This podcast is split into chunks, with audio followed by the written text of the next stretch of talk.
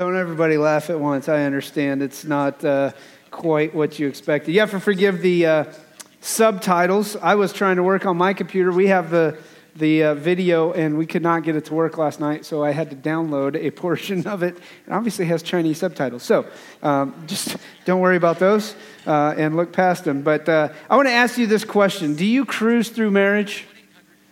Do you cruise through the relationships? Do you kind of just go with the flow? Do you set things on cruise control? Because cruise control can be one of the, and really is one of the greatest inventions for driving long stretches of a road at a sustained speed, is it not? It's, it's awesome to get on the interstate and hit your cruise control and just go. You don't get the cramp in the leg, the cramp in the bottom of the foot, the pains and things like that, but it allows you to take your foot off the gas pedal and relax while driving. But cruise control, while it can be a great thing, can also be a problem. Um, about a month ago, when I was heading north on I 35, going up to uh, pick up some wood, uh, just north of Kearney on I 35, there was a massive accident. Matter of fact, uh, it, it, was, if, if, you know anything about it, it was, it was one of the mornings, woke up, there was spots of black ice, according to the news. I was heading up to Bethany to get some firewood so we would have a warm house. And, and uh, anyways, I started seeing the smoke, black smoke rising up uh, off in the distance. And you could tell it was fairly recent. By the time I got up there, about probably three or five minutes after I noticed the smoke, uh, when I got up there, you had noticed a pickup truck had gone across I 35. We were heading northbound, across 35, had been hit by a semi had come back into the median and was completely engulfed in flames. I mean, completely engulfed. And I noticed the driver sitting on or laying on the middle of the interstate on southbound I 35, laying there with people all around, all around him. And come to find out, I did some investigating when I got home. The guy was in serious condition, not even critical. Made it to Liberty Hospital, was in serious condition, had suffered some, some issues, obviously, because he'd been thrown from the vehicle when he crossed. Uh, but my first thought was this, and I don't know how you drive. Um, I was raised a certain way with driving, but the first rule was this if it's snowy, icy, or rainy, cruise control gets turned off. And so I don't know the situation, I don't know the circumstance of that driver or anything, but I want you to think about this. When you're driving through marriage or driving through life on cruise control and you hit a rough patch or an icy spot or rainy roads or a slick road, what ends up happening usually is we lose control of the circumstance or situation. We end up in a wreck and everything becomes bigger than it really was in the first place. It becomes more violent, more painful, more damage is caused as a result of cruising through life on cruise control rather than maintaining control of my speed with my own self. See, cruise control may be all right for your car, but it's not all right for your marriage. It's not all right for your relationships. As a matter of fact, there's a danger of just cruising through marriage. Marriage can't contain, can't contain a constant speed, or can't, sorry, can't maintain a constant speed. Everybody knows this in, in, in life in general that you are going to hit rough patches in the road.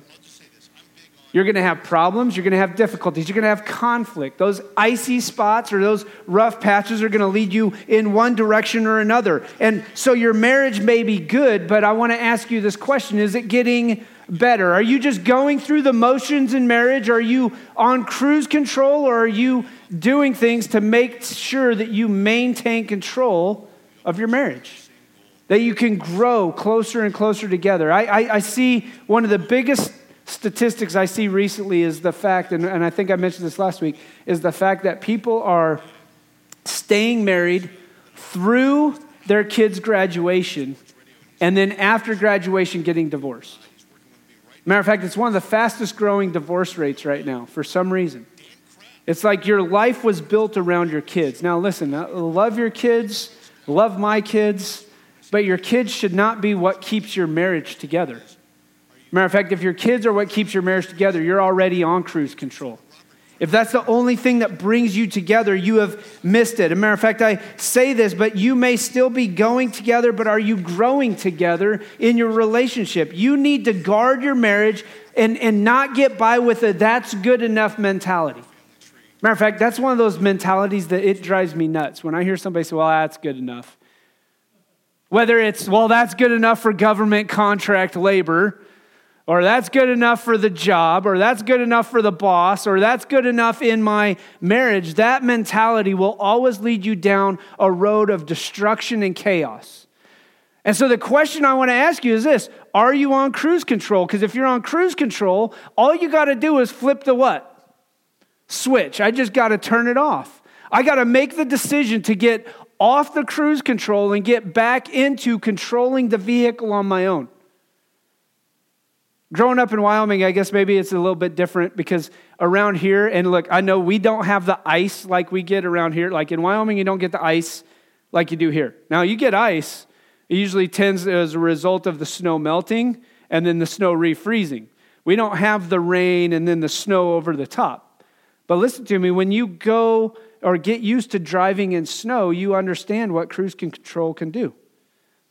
Because the minute I start going up a icy or a hilly slope, and I'm on cruise control, what's your car want to do when it goes up a hilly slope? It's going to floor it to kind of get that speed up. What, what happens when you floor it to get up that hill? Guess what happens? Your wheels start to spin, you start to slide, you lose control, you're in trouble. You can't cruise through marriage. And if you have your Bibles, turn to 1 Peter chapter uh, 3, and we're going to be starting in verse 1. When you cruise through marriage, you end up setting yourself up for failure.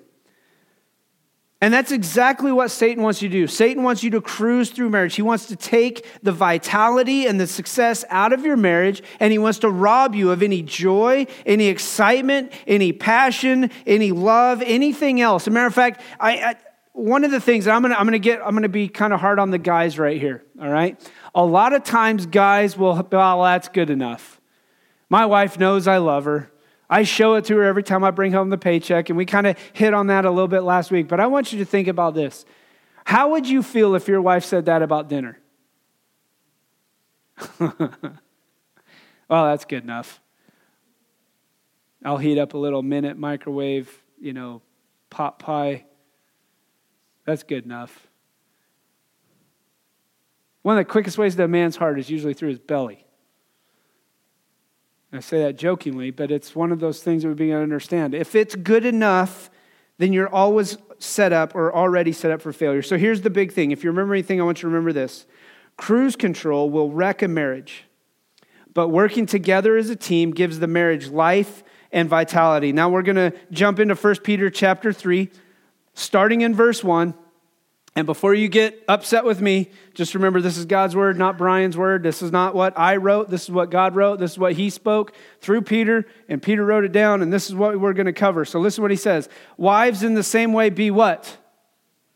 Submissive to your husbands. Listen, so that if any of them do not believe the word, they may be won over without words by the behaviors of their wives, or by, the behavior of their wives, when they see the purity and reverence of your lives.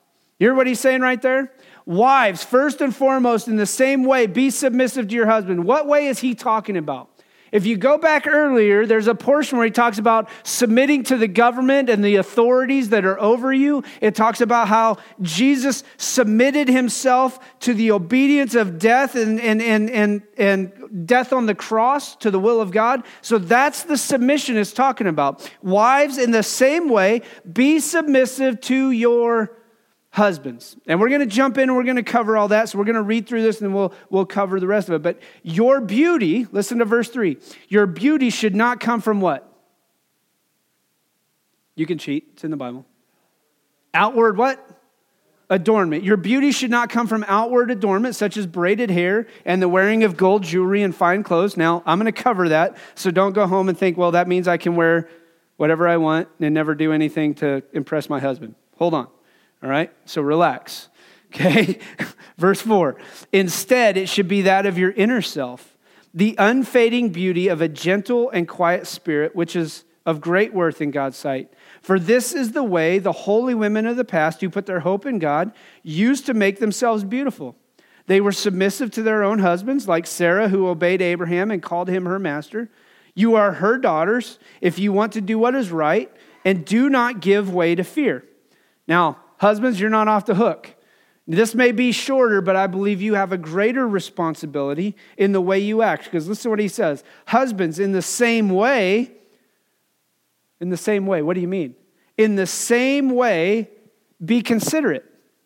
He's saying, in the same way, you need to submit yourselves to your wives so that you would be considerate as you live with your wives and treat them with respect as the weaker partner and as heirs with you of the gracious gift of life so that nothing will hinder your prayers. So here's the deal. A lot of times we will walk through life on cruise control. We will go through marriage on cruise control and cruise control will lead you down a way that you don't want to go down. And here's what I wanted to do. What is my responsibility in marriage? What do I do to control, listen, the speed the depth and the ability in our relationship, what do I have to contribute in order to be successful so that we're not going through just the motions? Anytime you go through the motions, you miss out on the greatest thing. Matter of fact, some of you may miss out on the greatest things day in and day out when you're on your drive. Because the reality is, your drive to work may be one of those things that's monotonous and tedious, but it's how you look at things, it's how you approach that time and situation in the car that will either benefit you or send you through the roof in anger. You, know what I'm talking about, right?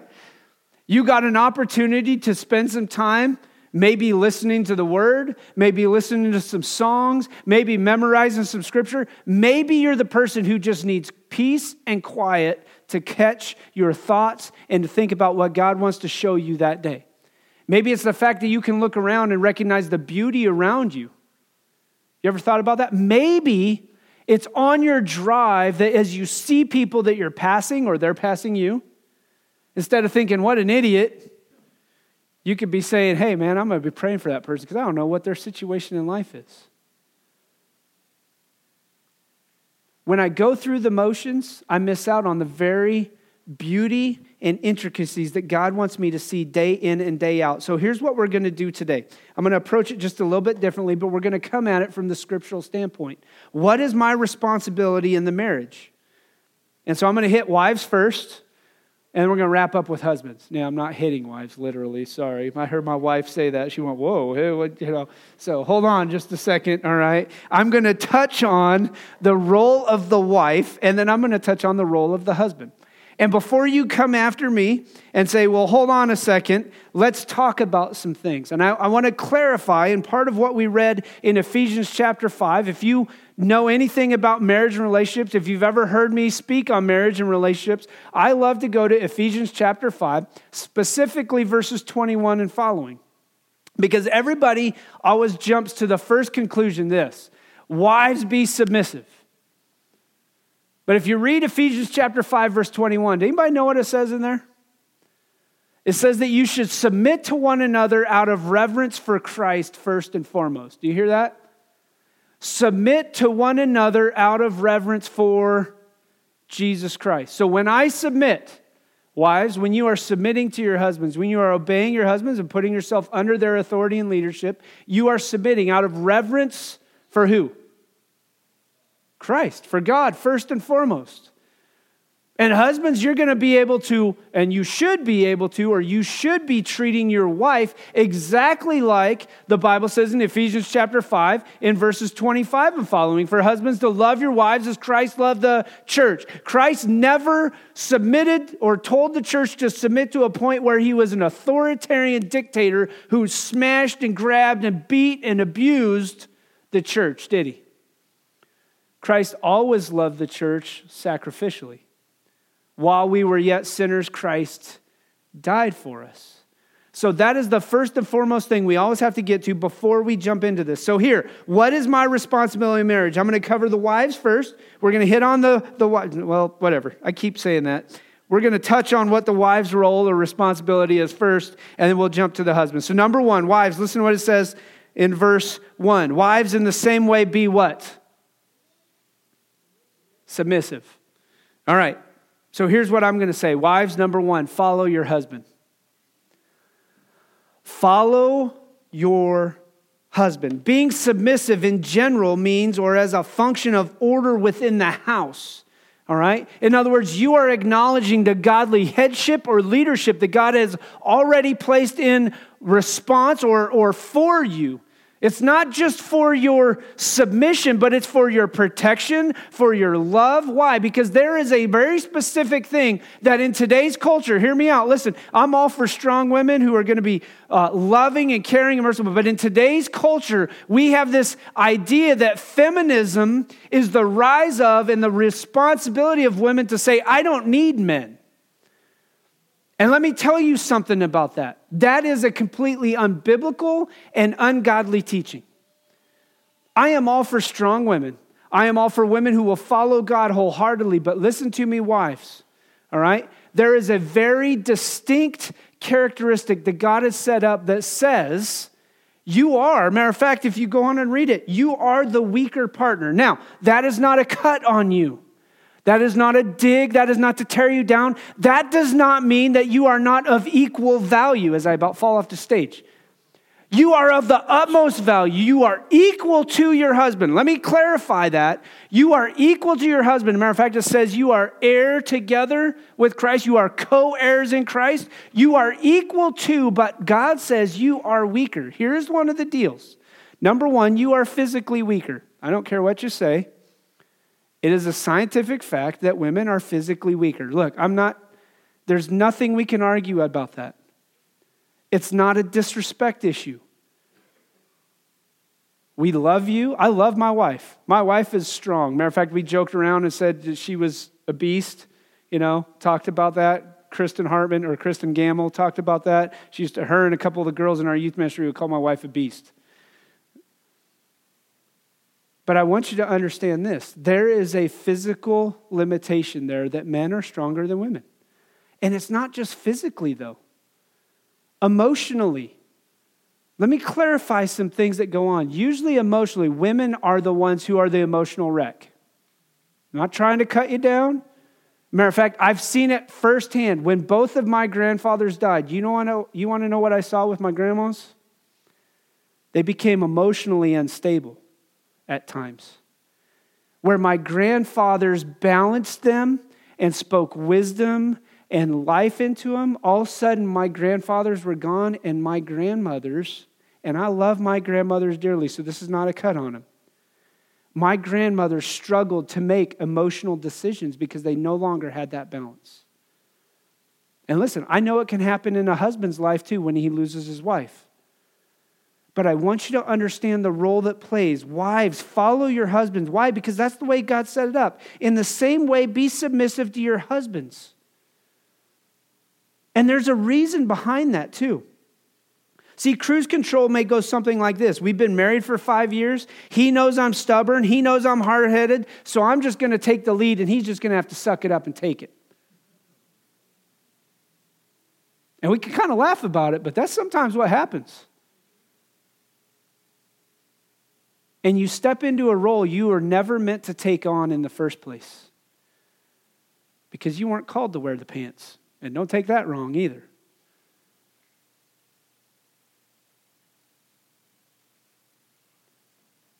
So follow your husbands. And listen, there is no excuse whatsoever, even if he's not a believer, to follow him. Because listen to what he says. Because that's going to get to me to number two. Number two, I follow my husband. Number two, preach wordless sermons. One of the biggest things that most men struggle with is listening to their wives, is it not, men? Yeah, nobody's listening to that either, so don't worry about it. well, right? One of, the, one of the biggest things that men have a hard time doing is to listen to their wives. But listen to what he says, starting in verse 1 and going into verse 2.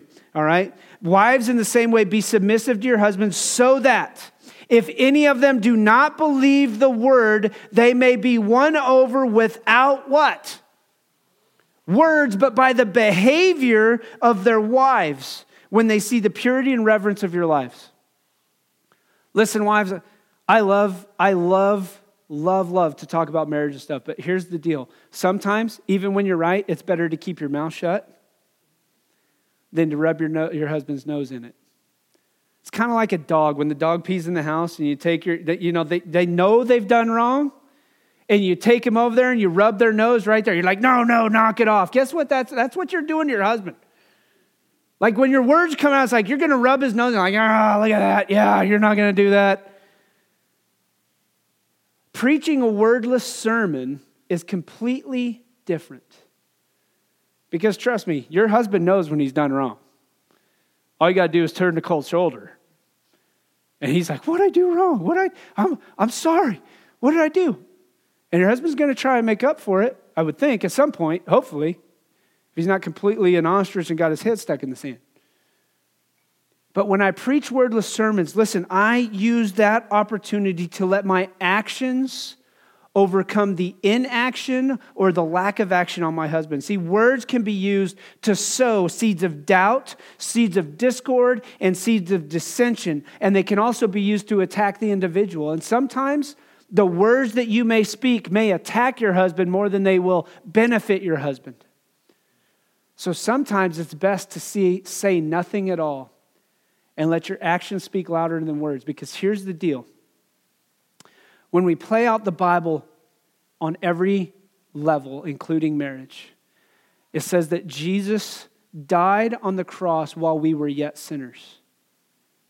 So, knowing that we were going to sin against him, knowing we were going to reject him, knowing we were going to walk away, knowing we weren't going to be obedient, Jesus still died. And you can literally be submissive to your husband, to love him by preaching words or preaching without words, by simply loving your husband faithfully, day in and day out. So preach sermons or wordless sermons. That is one of the best things you can do. And listen what he says. As you're preaching those it says that they may be won over without words by the behavior of their wives when they see what? The purity and reverence. In other words, the uncontaminated, uncompromised, untainted purity that you live day in and day out, committed to the Word of God, committed to Jesus Christ on everything. That's purity. And then the reverence is that deep respect and regard for God in everything that you do they may be won over by your actions because of your purity and your reverence. Sadly, in today's world, most of our actions tend to not line up necessarily with purity and reverence. They line up with selfishness. And so I want to just ask you that. Do you focus on preaching wordless sermons? Number three, cultivate true beauty. Now, listen, this is what you can bring to it because I know I know every man wants their wife to look awesome, beautiful, pretty. There is no regret. I, I, have never heard a man go, you know what, my wife, she got all dressed up, but good night, that was the worst thing I'd ever seen in my life. I've never heard a woman or a man say that. What this is saying here is this don't be so focused on the outside that you neglect the inside. Matter of fact, I'm going to give you just a quick illustration. There was a girl in college prior to uh, me meeting Sarah, so you can't hate me for this, but this girl was very beautiful. She was pretty. I, I kind of had a crush on her. Matter of fact, I played baseball with her brother. And I went over one night to her brother's house, and she answered the door without makeup on. And it was like, huh? Who are you? Because it scared the daylights out of me. And I'm not joking. I don't make that sound bad. It was like, wow. Now, listen, bad on my part because I was only attracted to the outside exterior. But listen to me, ladies. If you focus only on the outside and you focus and don't focus on the inside, you're no different than the Pharisee, who on the outside look a certain way, but the inside they are corrupt, they are vile, and they are full of nothing but sin and guilt. And listen what he says. Don't be so focused. Why? Because your beauty should not come from outward adornment, such as braided hair and the wearing of gold jewelry and fine clothes. In other words, don't get caught up in what you're wearing, but be worried about the inside. I think one of the greatest things to ever see is when, when you've met somebody who, who you really are like, man, that, that person's a really beautiful person. And then you get to know them and you're like, that person's a really nasty person. Because you begin to see the inside, not the outside. And I can speak to that about men and women because I knew guys that there were girls that would just swoon. They were, they were just like so in love with this guy. And I'm like, what do you see with that dude? Because he's a complete loser. I know that guy. I know what he's like inside. I know his heart. I know what he says about girls. I know what he says about other people. I know how he acts. And that's the problem. I know that person. And what you see is not what you're getting. So don't be caught up in the outward, but focus on the inward. And ladies, what I would say is this Does your true beauty come from the heart? Are you focused on developing your heart? Because trust me, I'm telling you at this point, after you've been married 10, 20, 30, 40 years, all of us know that physical looks go away. And that's on both sides. This is not a, this is not a, a bash on females or males. It's not a bash on husbands and wives. We all know that the physical beauty is going to go away. Heck, man, I'm getting more and more gray hair. I'm not near as strong as I used to be. Those are things that will pass away. And so, what we have to begin to do is say, what, what am I attracted to? Am I attracted to the heart? So, cultivate true beauty. Because trust me, wives, your husband doesn't care if you wear anything. And if you don't get that, you're a little slow. So, number four, women, seek advice from other godly women. I'm just going to touch on this. When marriage gets tough, or when you just want to grow in your marriage, go to women who have been Number one, godly rocks in your life. Number two, have been married for a while and ask them for advice. That's a very simple thing. I think you can go there, dig deep down, ask him for advice, and see what happens because that's what he says in verse 5. For this is the way the holy women of the past who put their hope in God used to make themselves beautiful. They focused on the inside and they were submissive to their husbands. So seek godly advice from other women, women who have been there longer than you. Get pointers, get advice, get help. Number five, don't let fear control you. I think fear usually leads to a conflict and ex- escalation. One of the biggest problems, I think, in most marriages is that the wife may be fearful of something that's going on, and as a result, the fear begins to control the relationship, and we only respond to everything in fear. And when you respond in fear, you're always set up for failure. Matter of fact, your husband is going to be set up for failure because he's always going to be fearful that he's not going to live up to the qualities, the characteristics, the standards, or the expectations you may have of him. But, husbands, let me tell you this your qualities, your expectations, and everything should only come from God's word. You be obedient to what God has called you to do. That means, listen, you take care of yourself, but you take care of your wife. You love yourself and you love your wife. How you love yourself is how you should love your wife. And the reality is also this that how you love your wife should be a direct reflection of Christ's love for the church. Sacrificial love always puts the needs of somebody else over my own. And so I learned to sacrificially love my wife. So we touched on the wives, but now let's, ju- let's jump into the husbands. And, and we'll hit the husbands here, literally, all right? Maybe with a two by four or something else. But listen to what he says, husbands. Number one, Husbands, in the same way, be considerate as you live with your wives and treat with them with respect. Here's what I want to say, and this is where we jumped in, in in Hebrews chapter 13, where it talked about honoring your marriage. Husbands, number one, I think you have to honor your marriage in everything that goes on. One of my biggest pains, one of the biggest struggles I have is when I hear husbands talk about the ball and chain. Well, you know, the old ball and chain got me tied down, tell me what I can and can't do, blah, blah, blah, blah, blah, blah, blah. Do you realize that how you talk about your wife to your friends or coworkers is exactly what you feel? It's not like a hidden thing. If you're going to your coworkers and be like, yeah, you know, my wife, she's just annoying. She won't let me do anything. Or if you always use your wife as the person who takes the brunt from your friends, you begin to live that thing out. And so honoring my marriage is honoring my wife above my friends. Who cares what your friends think? Are you married to them? No. Matter of fact, I'd even say if my friends got a problem with my wife, they got a problem with me.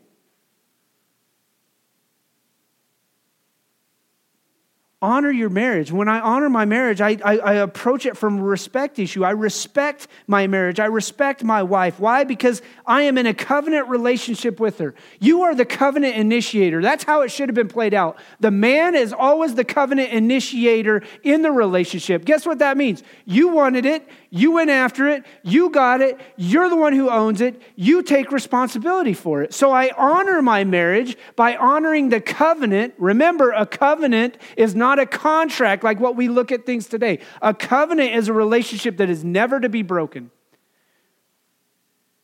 Key word there. That's why, listen to me, it is always vitally important to know who you're marrying, why you're marrying him, and if that is the person that you are supposed to marry based upon what God set up in the first place. So, listen, you husbands are to be submissive to your wives. Ha ha ha ha. That word is so misconstrued and so misunderstood. Because, yes, wives were called to be submissive to their husbands as, as he's the head. But listen to me. We are called to be mutually submissive to one another out of reverence for Christ. So, husbands, there's a time where you got to say, you know what? I need to submit to my wife's desires, my wife's requests, so that I honor and revere Christ in my relationship first and foremost. Why? Because she is primary over my friends, over, listen to me, over my mom, over my dad, and everything else. So I honor my marriage by honoring my wife. How you submit to your wife is a message of the gospel to your wife. You ever thought about that? How I submit to my wife is a message of what I believe about the gospel to my wife. Do I love her sacrificially? Do I love her unconditionally? Do I show her that she is first and foremost? Am I willing to lay my life down on the line, my needs, my desires, my wants for her? Sacrificing for her just as Christ did for the church. So I need to put my needs above her. And listen, I know Emotionally, men like to act tough. Well, I wear the pants in the family. I ain't going to let her tell me what to do. You know what really that is? That's just a calloused hard heart. That's a lack of submission and a lack of love. So honor your marriage. Number two, listen to what he says. Out of consideration. Listen, husbands, in the same way, be considerate as you live with your wives. What does considerate mean? It's this idea to love with understanding, to have a careful thought about what's going on, to understand and be considerate of your wife's spiritual, emotional, and physical needs. Do you consider those things in everything that goes on? What does your wife need spiritually from you? What does your wife need emotionally from you? What does she need physically from you? Listen, I know men are weak emotionally. And what I mean by that is this we are weak emotionally. No sugars. No, I'm not going to cover this up, trying to sweeten it up or nothing like that. We want to hide emotions. Well, I can't show too much love, can't show too much grace, can't show too much fear, can't show too much emotion. I can't cry, I can't do things like that. Listen, you know what that just is a sign of? It's a sign of insecurity. You're afraid that if you truly showed emotion, somebody might actually see who you are. You hiding your emotions is insecurity. I have to learn to provide for, take care of, and look out for my wife's spiritual, emotional, and physical needs. And sometimes that means my emotions have to come out. That I have to show grace and love and forgiveness when I may just want to lash out with words of pain and anger. So, love with understanding, with careful thought. I should take care of my wife just as I do myself. And listen, you may be the financial provider, but you're also a relational contributor. You must put something into the marriage. Financial provider without a relational contributor means you're not active. You're on cruise control. You are moving through the marriage thing and you're not focusing on it. And then I want you to think about this consider it means to live with, not over. I love this quote. I say it at every marriage I've ever been. But Matthew Henry says this The woman was made out of the rib of the side of Adam, not made out of his head to rule over him, nor out of his feet to be trampled upon by him, but out of his side to be equal with him. Remember, co heirs, under his arm to be protected, and near his heart to be beloved. Husbands, you have to look out for your spiritual, emotional, and physical needs of your wife. Why? Because that's what it means to be considerate. And number three, listen, I should live with respect. So live with your wives, consider it as you live with your wives, and treat them with respect. Listen, and wives, don't get mad at your husbands when they go at this as the weaker partner, but listen, and as heirs with the gracious gift of life. So listen, wives, you are acknowledged as the weaker partner, but that does not mean that you are not a rock in your husband's life. He needs your support. He needs your encouragement. He needs your love. He needs you to not talk badly about him when you're with your friends. You going to other people. Now, listen, I know you need to have people to confide in, but you going especially, I'll even say this, especially to people who are unbelievers and getting marriage advice, that's the wrong place to go. That's like going to a vet to get medical advice. Well, you know, I got this problem. You going to go see a vet? You got a medical problem? Done chopped your arm off? I think I'll go hit the vet. Vet can take care of that real quick. No, you're going to go to a real doctor. You don't go to a non believer for wedding advice or marriage advice because they're going to lead you in the wrong direction. They don't understand the wisdom that God has set up in His Word for marriage. So you go to people who are Christians, who are believers, who can give you the right thing. Listen, respect is a big deal. Treat them with respect. A woman willingly or a, a, woman will lovingly submit to her husband when he treats her with respect. I have no doubt about that. Husbands, when you treat your wives with respect, with dignity, matter of fact, make her feel like a queen every day. Because when you make her feel like a queen every day, you're going to feel like a king. But when you make your, your wife feel like a pauper, you're going to feel like a pauper. How you talk about your wife, how you treat her, is exactly how you're going to feel. Love your wife as you love yourself. Love your wife as Christ loved the church. If you don't want to go through cruise control, then these are things that I believe have to be evident. And I want to wrap up with this for the men, because listen to what happens. He said, treat them with respect as the weaker partner and as heirs, because you are heirs together with you of the gracious gift of life.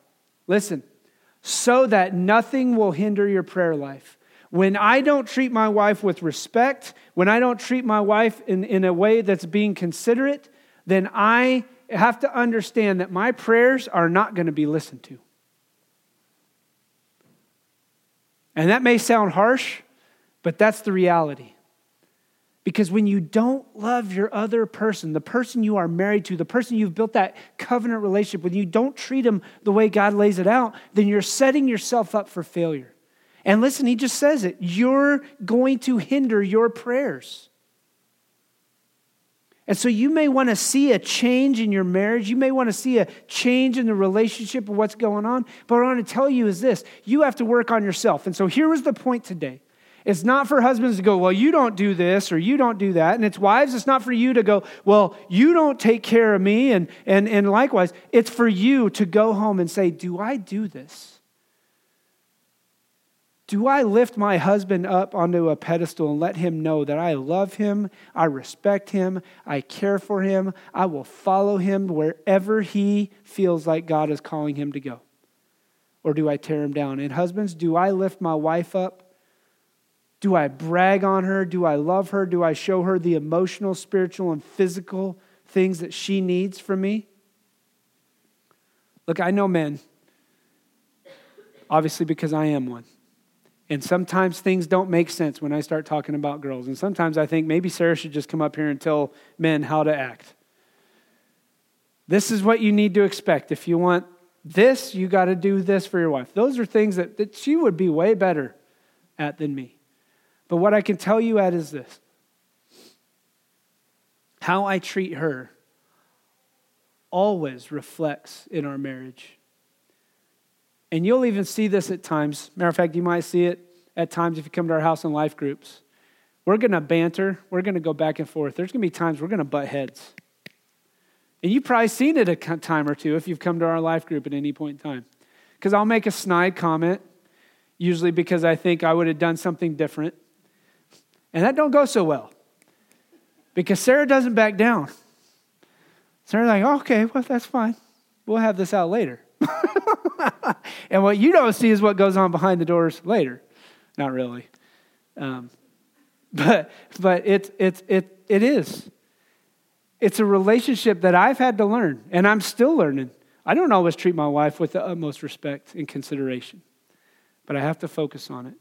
And I'm telling you, what you put into your marriage, don't walk through the motions, don't set your marriage on cruise control, but to fulfill it, to do your duty, to do your role, to fulfill what God has called you to do. Let's pray. God, I know that there are many thoughts, many ideas when it comes to marriage, when it comes to relationships, when it comes to successful marriages and relationships. And God, I know that there are people here who may have failed in the past, people who have broken marriages, who have uh, gone through divorce. And God, we know that that is not an incurable, unforgivable thing.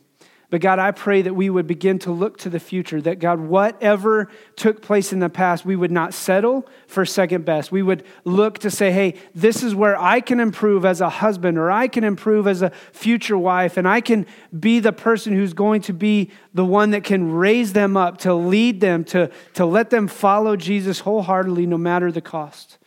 God, I also know that there may be husbands and wives here today who are going through a tough time who are going through struggles, who maybe their marriage has been on cruise control. And God, I pray that just where they're at, that they can spend some time together praying. They can look deep down within their own hearts and they can say, These are the areas that I need to work on in my relationship so that I can invest in my wife or I can love and respect and follow my husband in that way. And so, God, I pray for the marriages. I pray for those who aren't married and will be getting married that they can look and say, These are the qualities and characteristics that I want to live out day in and day out in my marriage relationship with my future spouse. Father, we thank you for the beautiful picture that marriage represents. That Christ willingly, lovingly died on the cross for our sins, and he offers us a way to have a life and life more abundantly in him and through him by putting our faith and trust in that. It's in Jesus' name I pray. Amen.